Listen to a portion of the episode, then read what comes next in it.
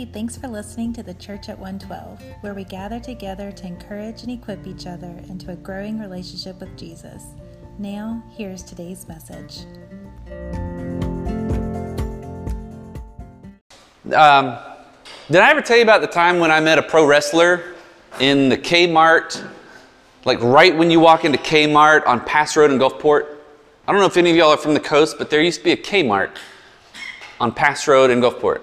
It was the worst Kmart, not the nice one that they used to have by the Taco Bell there at Lorraine Cowan, but the worst one that was like deep into Pass Road near Oberle's Unclaimed Furniture. Like that, like that's how far back I go. It was terrible. It was a terrible place. I remember I walked in and we were going in, like my dad and I, we were going in for like maybe weed eater line or something. I don't know, something random. And all of a sudden there was this dude there with a with a red bandana on and looked out of shape, kind of like myself, looked out of shape and uh, and, and he was he had a pen in his hand. He was signing things. I, I don't know if he was really a wrestler or not. I have no clue. But he's like, "Hey kid, you want my autograph?" And I was little, and I'm like, "Sure." And then we went about our business. That's not really memorable. I've probably never told you that story. I know I've never told Mary that because it's just a insignificant, dumb story. But did I ever tell you about when I went to Israel? Did I ever tell you about that? Some of you know that. Some of you know, some of you know, like I've, I've shared it in coffee shops with the baristas. I've shared it even this last week with some of my older friends that I get to see. I've, I've got, I remember being on the Sea of Galilee and stepping over stones, making sure that I didn't get wet because I don't like getting wet, but making sure I'd step over stones and being in the very same sea that Jesus did some amazing miracles in. Or when we walked the, they call it the Via Dolorosa, but when we walked the, the way of the cross.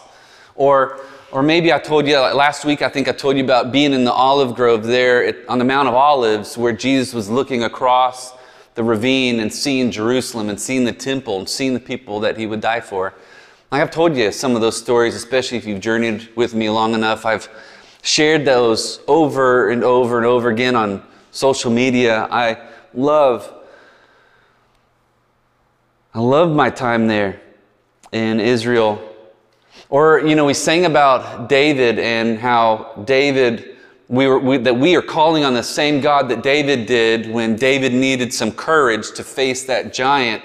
And like I, I stood there, I was literally in there was no water in there, thankfully. I don't like getting wet. Obviously, we already covered that, right? So there was a the ravine, the brook, where David grabbed his five smooth stones, and I grabbed a stone and I brought it home. I'm like, oh, please, TSA, don't grab this from me. Don't grab this from me. And they didn't. I hid it very, very well in my bag. What's the difference between those two stories? One of those stories is of little significance. There's nothing earth shattering. There's nothing that will change your life about it. In fact, all the Kmarts, I think, I think they've all closed down maybe. At least all the ones on the coast. Who cares? But then the other one, the other story, like it's changed my life and it's, it's encouraged others. It's, it's one that I can't keep quiet about. And I like to share it over and over and over again. When you meet a person or you experience an event that changes your life, you can't stop talking about it, can you? You just don't want to shut up about it. You want to keep sharing it with other people. Like, hey, I went to this place and this thing happened, this event, or, or I met this person. And, and this person, how they spoke into my life, or they challenged me, like it changed my life, it changed my direction. I quit doing this thing and started doing this thing. And you'll tell anyone and everyone that you can about that. There's an author and a theologian, his name is Kevin DeYoung. So if you're writing notes, it's D E cap, capital Y O U N G. And he says, quote, the mission of the church, that's what we're studying in Acts in eight weeks, by the way. He says, the mission of the church is the task given by God for the people of God to accomplish in the world. That's the mission of the church. It's a task given by God. It sounds like a really circular response. Well, what's the task? We've looked at it before. If you've been around church, you kind of know it. It's recorded. in all four Gospels in some form or fashion, and even in the book of Acts, chapter 1, and we covered this last week. Our mission as the church of God, our mission as believers all across the world and all across time, our mission is to make disciples of all nations. That's our mission. Or in Acts, it's covered in this way Jesus says that we are to be his witnesses. Like we tell other people what we've seen, what we've experienced, what we've heard. That's our role everywhere to anyone. So, if there's one idea that I want you to zero in on, today it's this speak to anyone in the name of Jesus. I wish I could say I was really clever and crafty coming up with that one, but it's literally in Scripture today. Speak to anyone in the name of Jesus. My question as we kind of get going is this Who's your anyone? Like who is the anyone in your life? Who's the anyone in your circle? Who's the anyone that you regularly come into contact with? Who is your anyone? Well, let's see how that practically works out for Peter. Book of Acts, chapter 4, is where we'll be.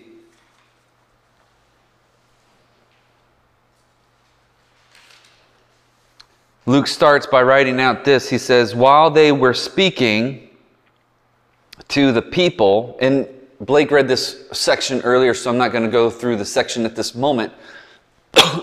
While they were speaking, who were they? Peter and John. Who were they speaking to? Well, people, duh. What people? We look at Acts chapter 3 to get the context.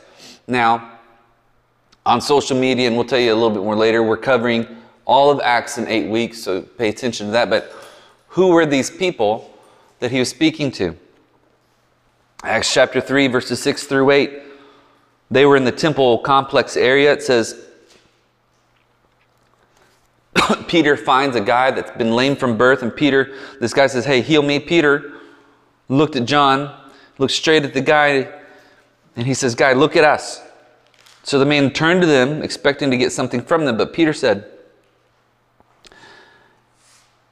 I don't have silver or gold, but what I do have, I give you in the name of Jesus Christ of Nazareth. Get up and walk. Then, taking the man by the right hand, he raised him up, and at once his feet and ankles became strong. A man that was lame from birth. So he jumped up, a guy that never knew what it was like to jump up. He jumped up and started to walk, and he entered the temple with them, walking leaping and praising God. Those are the people that he's talking to right now. That's the crowd that Peter's talking to in chapter 4 when it says, while he was speaking to them. And then we skip down a few verses. When Peter saw this, he, he addressed the people, fellow Israelites, why are you amazed at this? He's, these people are like, wow, these are shocked, astonished. They want to know what happened. They're interested. He was speaking to a crowd after a life changing event.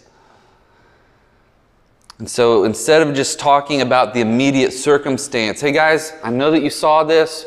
Let's talk about this. Let's break it down. So the man, like we walked in, the man was looking at us and we caught him out of the corner of our eye. So we decided, hey, you have something that you need us to do for you. And so he, he rotated his elbow at a 45 degree.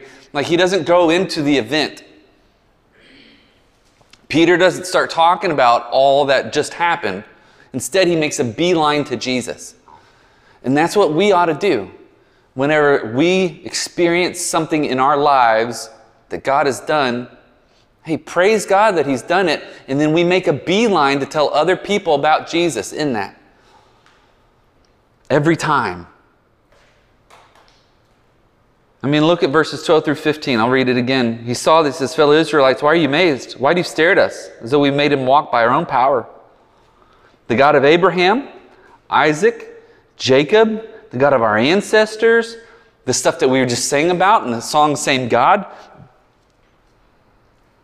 This God has glorified his servant Jesus. Like he makes a beeline to Jesus which is interesting because they're in a temple, a Jewish temple, which is usually, surprisingly, that's kind of how like the early church started telling everybody about Jesus. They'd go to the temple synagogues. Oh, you're Peter. We know who you are. Oh, you're John. You're one of the sons of thunder. We know who you are. You're a good Jew. And then he's like, oh, but let me tell you about Jesus. They would do it every time. That was how they got in. And again, they just did something miraculous or by the power of the Holy Spirit, and they say, hey, let us tell you about Jesus. And then it gets ugly. Whom you handed over and denied before Pilate, though he had decided to release. Pilate was going to release him.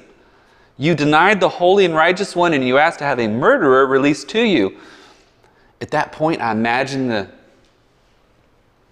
the nice, well meaning Jewish people in the temple there at that, at that point were probably like, You need to choose your next words carefully, Peter, because this is going to be bad for you. And guess what Peter says? You killed the source of life. Like he doesn't he doesn't hold back.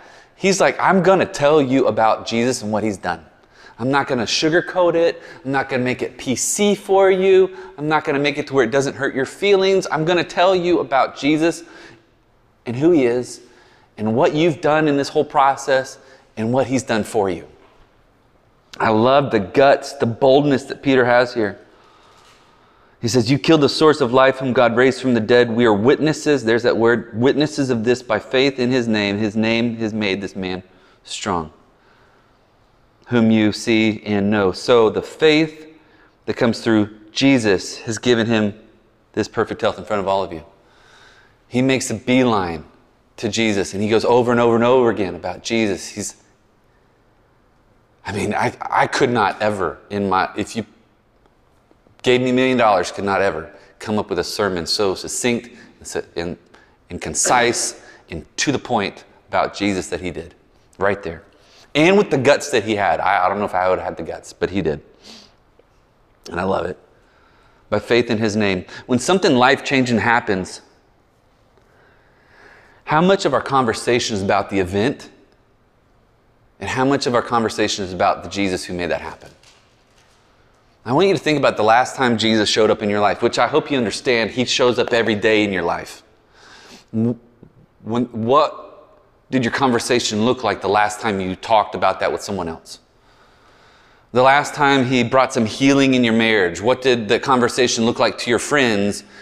Oh, man, you know, like uh, we, we went to couples counseling and then uh, there was a couple exercises that we went through and the counselor told us, it's kind of weird. He dressed like a clown, and then like he said, "Hey, boys and girls, I want you to try this." And then like we did, and it was, and like sometimes we we talk about all these other things, and we miss out on getting to tell people about what Jesus has done. Hey, we went to couples counseling, and Jesus fixed it, and here's what He did. And here's how good Jesus is, and here's how much hope He gives, and here's how much faith He has faith, hope, and love. But the greatest of these is what Scripture says love. Like, Man, I was eating away my sorrows. That tub of ice cream turned into two tubs, and then I went into a diabetic coma, and the doctors, they didn't think they could revive. No, no, no. I ate my feelings, and all of a sudden, like Jesus delivered me from that. And Jesus says, Hey, I love you anyway. Let me pull you up. What does your conversation look like when you tell people about the events in your life? For Peter, when this life changing thing happened, he started to tell everyone about Jesus. I want to say clearly don't miss the opportunities in your life to share about Jesus, to speak about Jesus. So, those are the people. Anyone, anywhere. I imagine like the people that were coming to the temple, they were on their way to the temple, and then all of a sudden they see this miraculous event happen. I imagine some of them were probably bakers. Because let me tell you about Israel, they have amazing pastries they're not French, but they're amazing pastries. And I put on a few pounds. I had I'd like gotten off of a low carb diet, and I went to Israel, and I'm like, this is good stuff. They cook well, they bake well. I imagine some of those folks were probably bankers. Maybe some of the people were friends. Maybe some of them were relatives. Maybe some of them were a little different and they watched pro wrestling. I don't know. I imagine some of the people that were attending the temple complex were co-workers. Some of them were fishermen, but I imagine that these were, I mean, definitely they had weirdos there, right? They had, they had some lame people there that they, they, they couldn't things didn't work in their bodies like they should have. I mean, like we know at least one that went there looking for help. And we actually know, like biblically speaking, from history, that there was a lot of people that would usually gather at these different um, gates. There's one called the gate called Beautiful that they would hang out by, or they'd hang out by the pools. Like there, like there were some pools like in the temple complex area or on the way. We understand that a lot of people would hang out there because they're like, hey, there's a God of the universe there, and maybe He'll help us. We're unclean, but maybe He'll help us anyway. And so I know that there's a lot of folks there that were the anyones of life. Let me ask you this again who's your anyone? Who's the anyone in your life that you hang out with, talk to, see, conversate with, um, regularly, you know, experience life with? 1 Corinthians 7 17, Paul writes, quote, Let each one live his life in the situation the Lord assigned when God called him. Let us live in our situations. Or another way of putting it is this like, I, I need you to, like, where you are right now, I need you to know that where you are right now in life is where God wants you to be. Like, literally right now in this gathering, but also like where you are in the middle of a storm. God may not have caused that storm, but you can be a light to other people in that storm, and you can make a beeline to Jesus every time.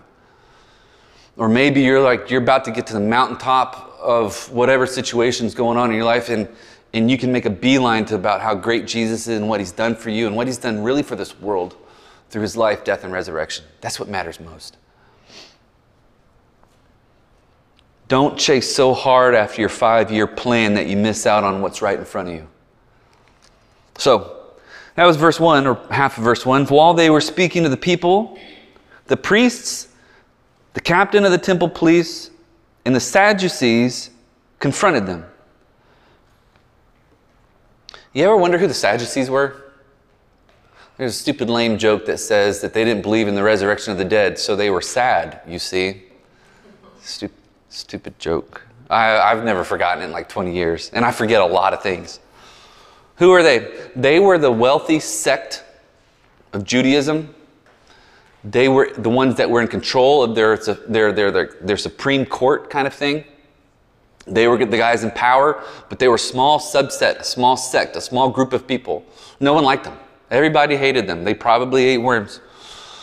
Long, thin, slimy one. Sorry. Anyway, so they were put in power by the government, the Roman government, which mostly Roman governments would go into these new towns or these new areas and they would say, nope, we're getting rid of whatever religious institution you had and you, you worship Caesar. Which is why Jesus said, hey, you give to Caesar what is Caesar's and you give to God what is God's. But anyway, they usually would do that, except Herod's thought, hmm, this is interesting. I'm going to, we're going to keep some of this Judaism, but I'm going to put my own people in charge of it.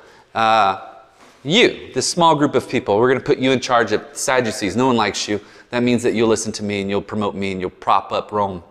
And it's going to work great for everyone. Except it worked great for no one. And so the Sadducees were here in this part of the story. What did they believe? I want to tell you that the Sadducees did not believe that God worked in humanity. They kind of believed that there's a God in the universe, kind of, but they didn't believe that God was actively involved with anyone. They, God wasn't actively involved with them individually or them as a people, them as Israel. They didn't believe that God was actively involved at all. They did not believe that the God was involved in the world. In, in essence, they practiced atheism. Can you imagine that? Can you imagine that? A religious group, a religious group not believing that God is actively involved in their lives? I can't, I can't, I can't believe that, that happens today, though. They also didn't believe in the immortal soul. They're the kind of people, like uh, I've heard it said this way life sucks, and then you what? You've heard it before, too. Life sucks, and then you die. That's what they believed. They're like, then you die, and there's nothing that happens. The Sadducees, the people that were in charge of the religious Supreme Court of Israel, God's Jewish people, God's special, chosen, set apart people. This is who Herod put up in charge. Didn't believe that anything happened when you died. You become worm food. Obviously, they weren't very, very popular. They also did not believe, if they didn't believe in the immortal soul, they didn't believe that you could rise from the dead. They didn't believe in any, any resurrection. One time there was a guy, a rabbi named Gamaliel. And so if you've been around church world a little bit, there was a guy named Gamaliel that taught Paul. They instructed Paul and kind of raised up Paul. It's the same Gamaliel. He's a, he was a huge rabbi back in the day. And he met with the Sadducees and he says, Hey, listen, listen. I need to let you know. He, it's, let, me, let me read this to make sure I got it right. He talked with them one time and he told them, he taught them from the law, the prophets, and the writings. So the entire Old Testament, he taught the Sadducees that the Messiah would bring resurrection. And you know what they said? Now we're good. We're good. We don't believe you. These were the Sadducees. So if you ever see a part in Scripture where it talks about the Sadducees, we normally see Pharisees. But if you ever see something where it says the Sadducees were involved, these are the people some of the historians called him called this group of people traitors to their own religion, hypocrites, and atheists in function. These are the ones that confront Peter and John because of chapter 3 verse 11. Look at chapter 3 verse 11. I skipped over it earlier. While this lame man was holding on to Peter and John, what happens? All the people utterly astonished ran toward them in what is called Solomon's colonnade. Solomon's colonnade was this really long, is the longest feature in the temple, longest sustained feature in the temple, and they were running in church. They were running in church. And so the captain of the temple guard, think of like a 70 year old deacon from a Baptist church. Just kidding. But the captain of the temple guard said, No running in church. There's no running in church. And so, like, that's what happened here. The captain of the temple guard comes in and he's like, This is bad stuff. And then he gets the Sadducees, which don't even believe in God, to come in. We've got to get these people in trouble. And so that's what we're looking at here. If you look at verse uh, chapter 4, verse 2, it says they confronted Peter and John because they were annoyed that they were teaching the people and proclaiming in Jesus the resurrection of the dead, which they didn't believe in. Can I tell you this? People will often get upset at you because you, you don't believe what they believe. Mary and I, we were with some friends last night and we, we were talking about this and how they were upholding, our friends were upholding a uh, spiritual view they put it out on Facebook, and the whole world went crazy and started commenting and saying you're phobic in different ways. But just because you don't agree with someone does not mean you're phobic. And I, I hate the way the world sees that. You can disagree with people and you're not hurting their like you hurt their feelings but it's it's not what they think it is and so they're just annoyed because you're teaching something that they don't believe in.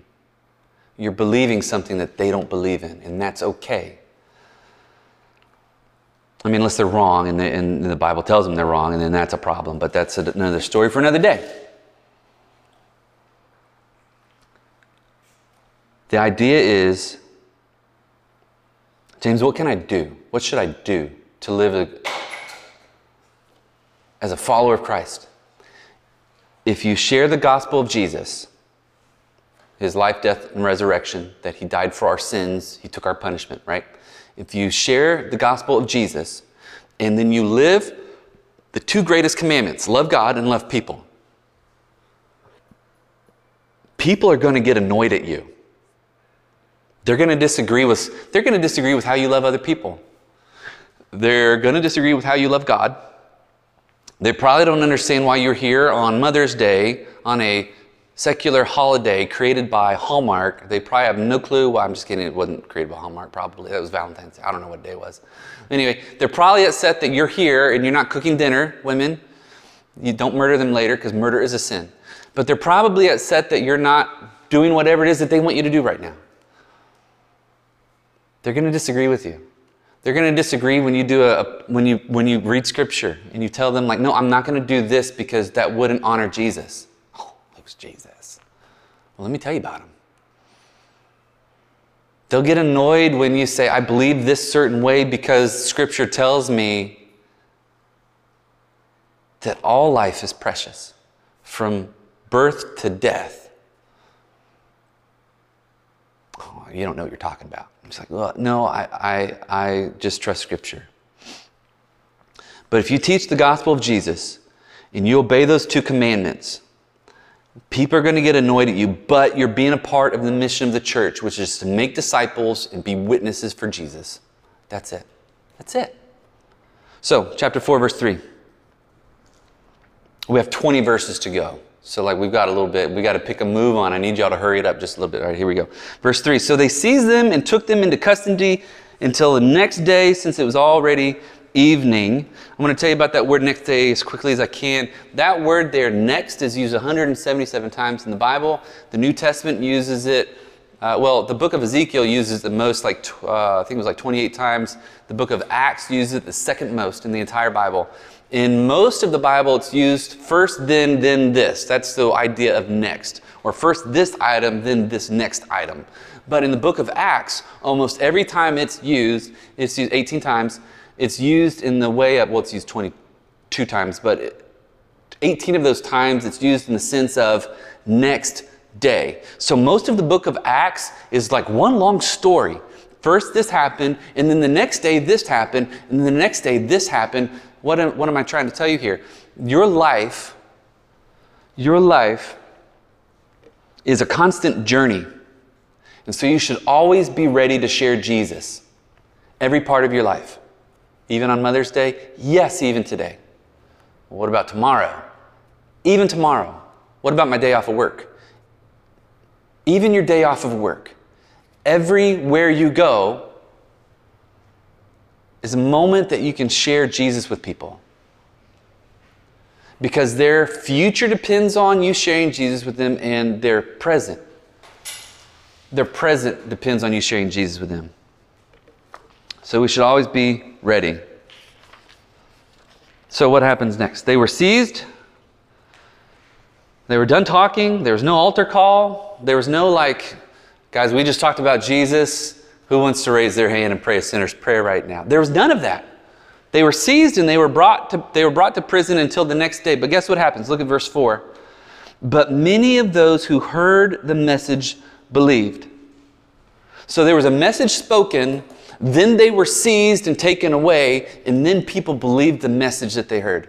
You know what I love about that?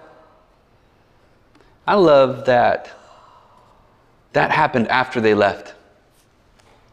A lot of times we are looking for results right in the moment, but you know what we need to do? We need to be faithful to share Jesus with anyone, anytime. And we'll just let the next moments go to the Holy Spirit and let Him do what He does best. It's not our job. Our job is to be witnesses, to make disciples. That's our job. And to love God and love people, but that happens when you're making, making disciples and making witnesses.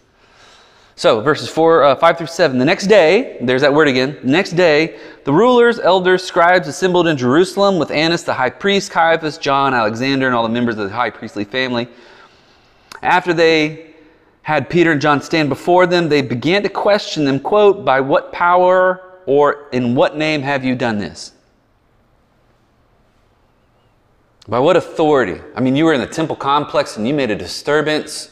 Like you, you, you made people run in there. They were astonished. There was a commotion. What is going on here? We want to know by what authority you, you, you were doing whatever it is that you did.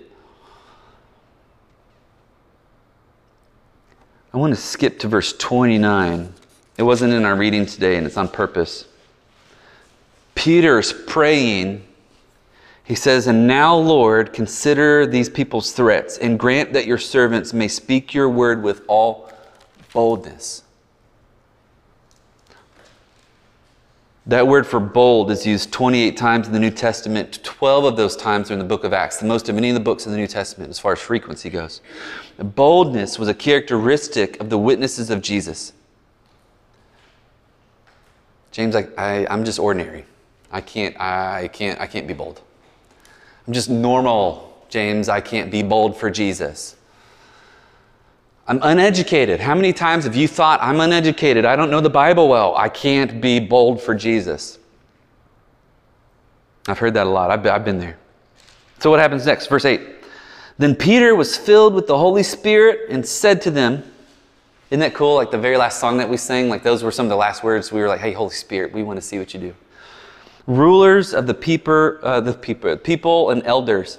He was filled with the Holy Spirit. Where do we get the Holy Spirit? When do we get the Holy Spirit? Chapter 2, verse 38 says it this way Peter replied, Repent and be baptized, each of you, in the name of Jesus Christ for the forgiveness of your sins, and you will receive. So you repent and you will receive the gift of the Holy Spirit. The Holy Spirit indwells us as soon as we say yes to Jesus. As soon as we repent, as soon as we trust Jesus, the Holy Spirit, the same Spirit that raises Jesus from the dead, this Spirit now lives inside of you. And so in chapter 4, verse 8, the, that Peter was filled with the Holy Spirit. I love it. And he said to them, rulers of, uh, and people of Israel, if we are being examined today about a good deed done to a disabled man by what means he was healed, let it be known to all of you and to all the people of Israel that by the name of Jesus Christ of Nazareth. So we're just going to keep digging this hole, but we want to tell you about Jesus, whom you crucified and whom God raised from the dead. They're kind of giving some conviction there. By him, this man is standing here before you healthy. You've seen this event. Let me tell you more about Jesus. This Jesus is the stone you rejected by you, which has become now the cornerstone. And guess what? If we haven't dug enough of a hole, there's salvation in no one else. For there's no other name under heaven given to people by which we must be saved. Peter's like, we're going, we're going to be bold here. And so, like the prayer that he captures in chapter 2, uh, chapter 4, verse 38, 39, the prayer that he captures is really characteristic of Peter and the disciples all throughout the beginnings of this new church. The idea that we as believers are to be bold, we get this boldness from the power of the Holy Spirit. You too can be bold. How do I know that? Because you have the Holy Spirit in you if you've trusted in Christ. I love it. Some of us use the excuse, well, James, I'm just ordinary, I'm untrained. Look at verse 13. When they observed the what is that word there? When they observed the boldness of Peter and John and realized that they were what? Uneducated and ordinary men. They were amazed. And they recognized that those men had been with Jesus. We use that excuse, but doggone, when you share Jesus as an ordinary, untrained person, it'll be evident that you spend time with Jesus. I mean, there's no greater compliment. There's no greater compliment I would ever be able to receive than just for someone to be like, you know what? That guy, I can tell he spent time with Jesus. 14 through 18, and we're done. And since they saw the man who had been healed standing with them, they had, they had nothing to say.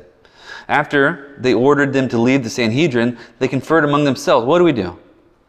It's obvious something's been done through them, clear to everyone in Jerusalem. Everyone saw this, and we can't deny it. But so that this does not spread any further among the people, let's threaten them against speaking to anyone in this name. If I could encourage you to do one thing today, is to speak to anyone in the name of Jesus. Speak to anyone. They said, oh, I can't do anything. Hey, what if we just discourage them from speaking to anyone in the name of Jesus? That's a good-ish idea. So they called for the guys, ordered them not to speak or teach at all in the name of Jesus. Hey, here's the idea. Don't speak to anyone in the name of Jesus. We bring you in. By the way, please don't speak to anyone in the name of Jesus. And then Peter and John answered them, Hey, look, whether it's right in the sight of God for us to listen to you rather than to God, you, you decide. I don't care. For we are unable to stop speaking about what we have seen and heard. And then they're done talking. That's it. They're done.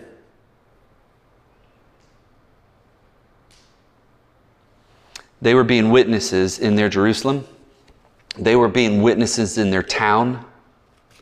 I'm going to tell you, you've heard the gospel. If you've been around C112 for a little bit, you've heard the gospel. You know what Jesus Christ has done for you. You know what he continues to do. You've seen and heard Jesus at work in your life. You've seen him work in your journey. So, your role and my role is to share Jesus with anyone. Speak to anyone in the name of Jesus. Bit of logic and we close. We, we, we tell other people about the things that matter to us a lot, don't we? That's what we share on social media. That's what we share with our friends. That's what we share with our family members. Like we share what's important to us, right? We do. We share what's important to us. Let's show people how much Jesus matters to you. It may just be the message that they need to hear today. Jesus, we thank you for today. God, I'm grateful. I'm God, I'm grateful beyond grateful that because you sent your son Jesus Christ to us, and because Jesus you lived a perfect life, tempted and tried in every way that we are, and you went to a cross and took our punishment due for us, and you satisfied the wrath of God there on the cross, and you gave your life willingly, and then you rose again by the power of the Holy Spirit that can live in us when we trust you, Jesus. Because of that, Jesus, we can be made right with you. We can be made right with God through your sacrifice, Jesus. May we share that boldly with other people. In your name we pray. Amen.